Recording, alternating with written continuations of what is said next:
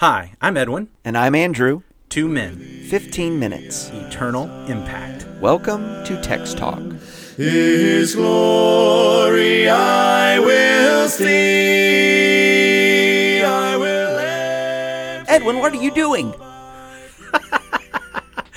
I'm I'm I'm getting ready to talk about the text. what are you doing? Well, I'm just so excited to talk about the text. You're just so excited. I'm kicking off another exciting. Psalm 13. hey, I appreciate you lifting us up here because yesterday was a little bit of a downer talking about the fear of death. Today, I, I want to talk about another fear. You cool with that? Alrighty. We see it here in Psalm 13 with David and his life in the interim between the interim between when the promise is given and the promise is granted. And yesterday we talked about the fear of death. That's right. Today I want to talk about the fear of defeat. Okay. The fear of defeat. Let's see if you can hear it here in Psalm 13. I'm, I'm reading today from the New Living Translation. Let's just see how they get this poem out for us. O Lord, how long will you forget me? Forever? How long will you look the other way? How long must I struggle with anguish in my soul, with sorrow in my heart every day? How long will my enemy have the upper hand? Turn and answer me, O Lord my God. Restore the sparkle to my eyes, or I will die. Don't let my enemies gloat, saying, We have defeated him. Don't let them rejoice at my downfall. But I trust in your unfailing love. I will rejoice because you have rescued me. I will sing to the Lord because he is good to me. Well, you asked if I would hear it, if I would hear about defeat, and I think I heard it in verse 4, right? Yeah, absolutely. And the New Living Translation really brings it out. Don't let my enemies gloat, saying, We have defeated him. We have defeated him. We have defeated him. So here we find David living in the interim, possibly, if what we've talked about in earlier conversations is accurate, this probably written sometime during that period between when God had him anointed by Samuel to be king and later gets anointed actually as king by Judah and then Israel. I don't know, 13, 15, 17 something year like period, yeah. Mm-hmm. something like that. He goes from being a youth when he fights Goliath to being 30. So somewhere in those early teens. Right. I know we've, we've talked about this sometime before. I haven't found a passage. It might be there. Somebody can can bring it in. Um, I didn't look deeply enough just to be certain that there's a passage that says exactly how old he was when he fought Goliath. Maybe there is one. But I do know this: he's less than twenty. Yeah. Because had he been more than twenty, he'd have been in the he'd have been in the army.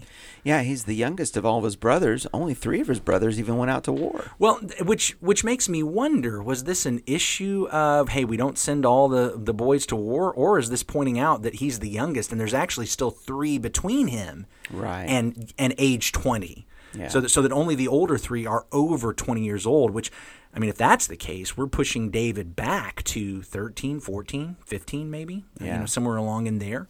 Um, so and then that's when he's anointed by Samuel Sure. um, which which is before which is before that battle's even taking place. So we're we're even before that because all the other boys are at home when Samuel actually anoints him. so we've got right. some period of time between the anointing and the battle where these three older ones are are in the war. Anyway, so we're looking at 15 years. I think Somewhere it's a good around ballpark. there. That's right. Wow, lengthy time. Here's the guy that goes and checks on his brother during the battle, takes him some food, is going to bring some news back to his dad about his brothers at war, and he hears this giant step out into the valley that says, "Send me a man that we may fight." And he sits there and watch as nobody steps forward. The king doesn't step forward. His older brother doesn't step forward. And so here's David, this this youth, Yeah. and he says, hmm, "I'll do that." That's been going on for like 40 days, too, right? Yeah. Goliath just comes out there and mocks them, mocks them, curses their God. I mean, it's just foul.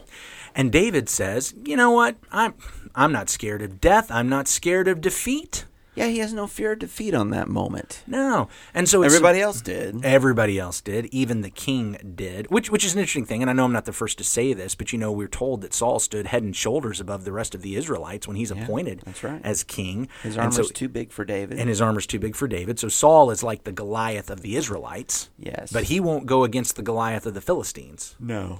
But David does. However, now we're in the psalm where there is a fear of defeat. Lord, I need you to answer me, consider me, and answer me. Hear my prayer. Yesterday we highlighted, lest I die. Today, lest my enemies defeat me.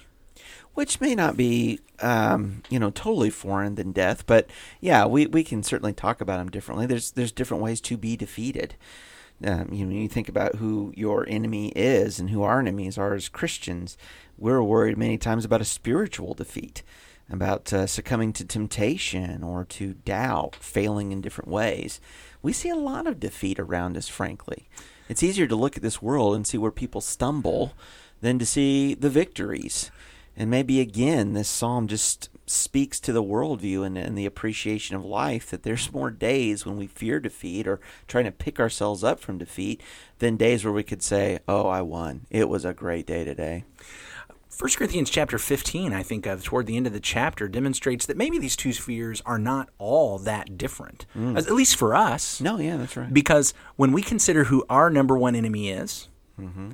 sin, Satan, Right. death, those things all get wrapped up together. They do. And so often we see death as the biggest defeat. Yeah. Because, because of course, if I live, well, I can go on to fight another day. Well, in 1 Corinthians 15, it's death is certainly an enemy. Yeah. And the last enemy that will be conquered in resurrection.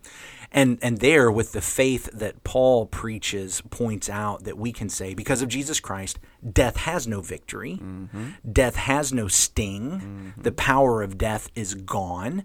And so even when I face death, it is not a defeat. Mm-hmm. It is not a defeat at all. I think about Paul in Philippians chapter 1 Mm-hmm. where he highlights that yeah he's in prison and obviously there's two possibilities here. He's either going to continue in prison until they execute him or he's going to get released. And he highlights that you know really either one is going to be good. If mm-hmm. i am released that's going to be good for you because i'll get to have continued work mm-hmm. among you increasing your faith helping you. But if i die that's gain. But why was it gain? Because for him living was christ. Yeah. I was just going to say, defeat can take a lot of forms, though. Uh, when when the enemies prevail and we are defeated, I mean, we might lose standing, we might lose position, we might lose reputation. Uh, you know, there's a lot of lot of ways to be defeated, and a lot of things. I guess that that stirs up fear. and and David is having this fear in the interim. Uh, and it's a place where we can have the fear. I guess the thing that I have to recognize, going back to what you said uh, Monday, as you consider this worldview and what all is going on, and the kind of, I think you mentioned it even again a few moments ago, just th- this this idea that when I'm living in the interim, one of the things that the devil, the enemy, really wants to do is make me afraid my side is losing. Mm-hmm. He wants to make me afraid that my king has lost the battle, that his kingdom isn't going to make it. Is the church going to survive?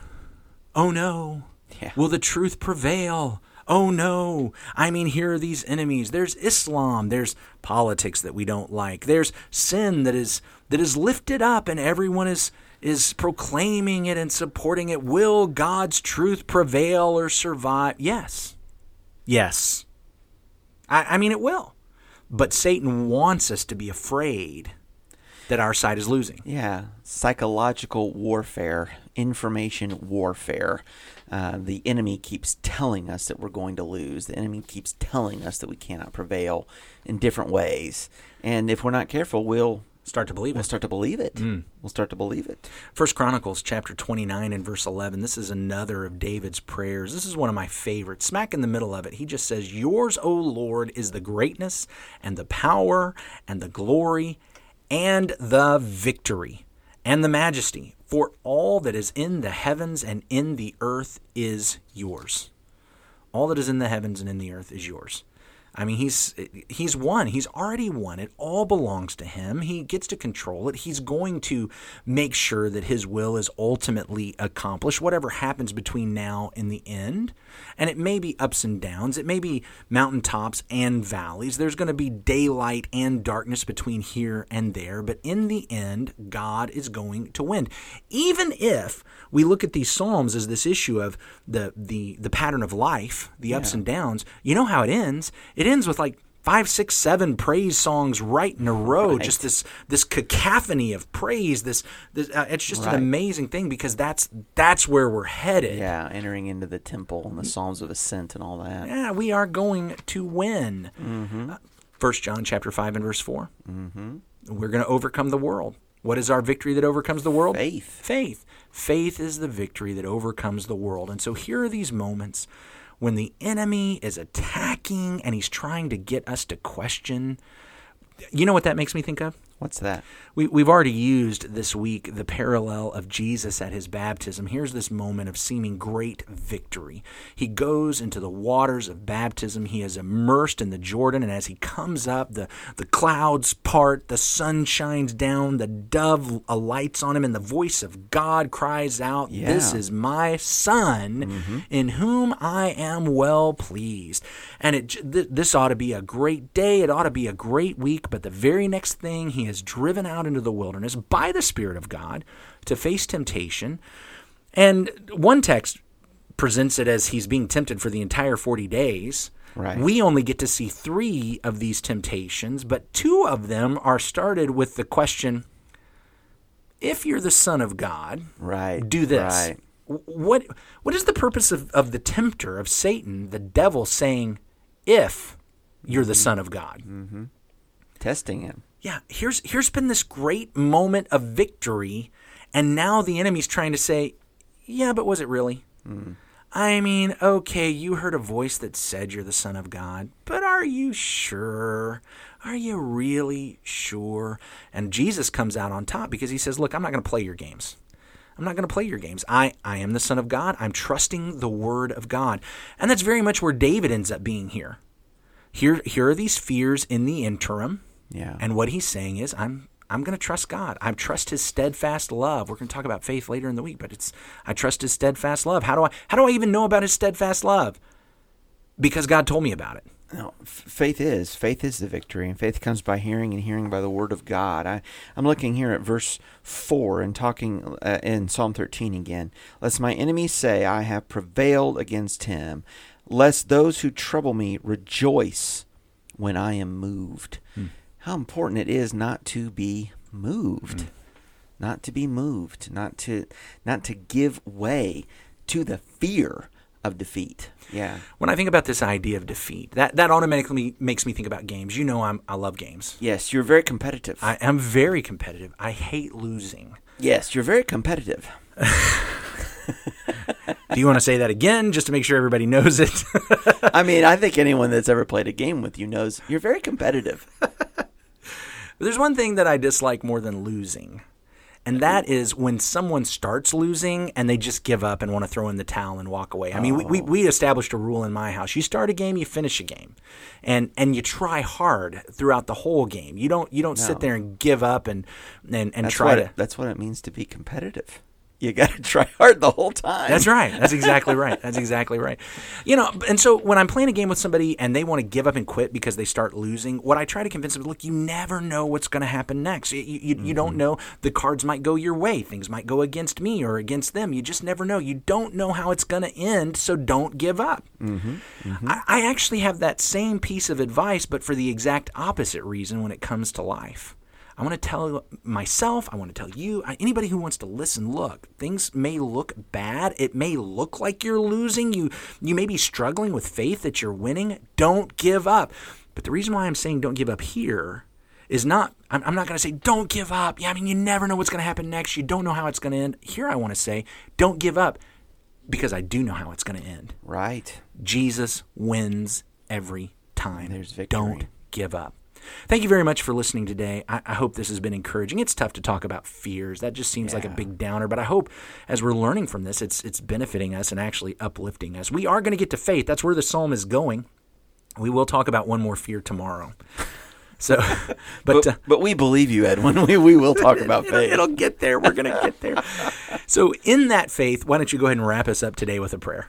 Our great God and Father, Lord, thank you for this time to, to look at Psalm 13, to appreciate that David had times in the interim. And, and uh, I, I don't know, Lord, you know how many people here are listening to these these conversations and reading along with this psalm, and, and, and they're feeling it. Th- This is where they are. And there's despair and they're crying out to you. I pray, Father, that they might, in a way, today feel your comfort, feel the assurance that there is victory, Father. There's victory in Christ and in nowhere else. And we do know how it ends in victory.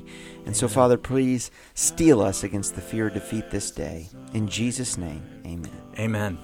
Thanks for talking about the text with us today. I'm Edwin Crozier, and I'd like to invite you to join the Christians who meet on Livingston Avenue this Sunday for our Bible classes and worship. You can find out more at ChristiansMeetHere.org. Check out our daily written devotional that goes along with today's episode. You can find a link for it in our show notes.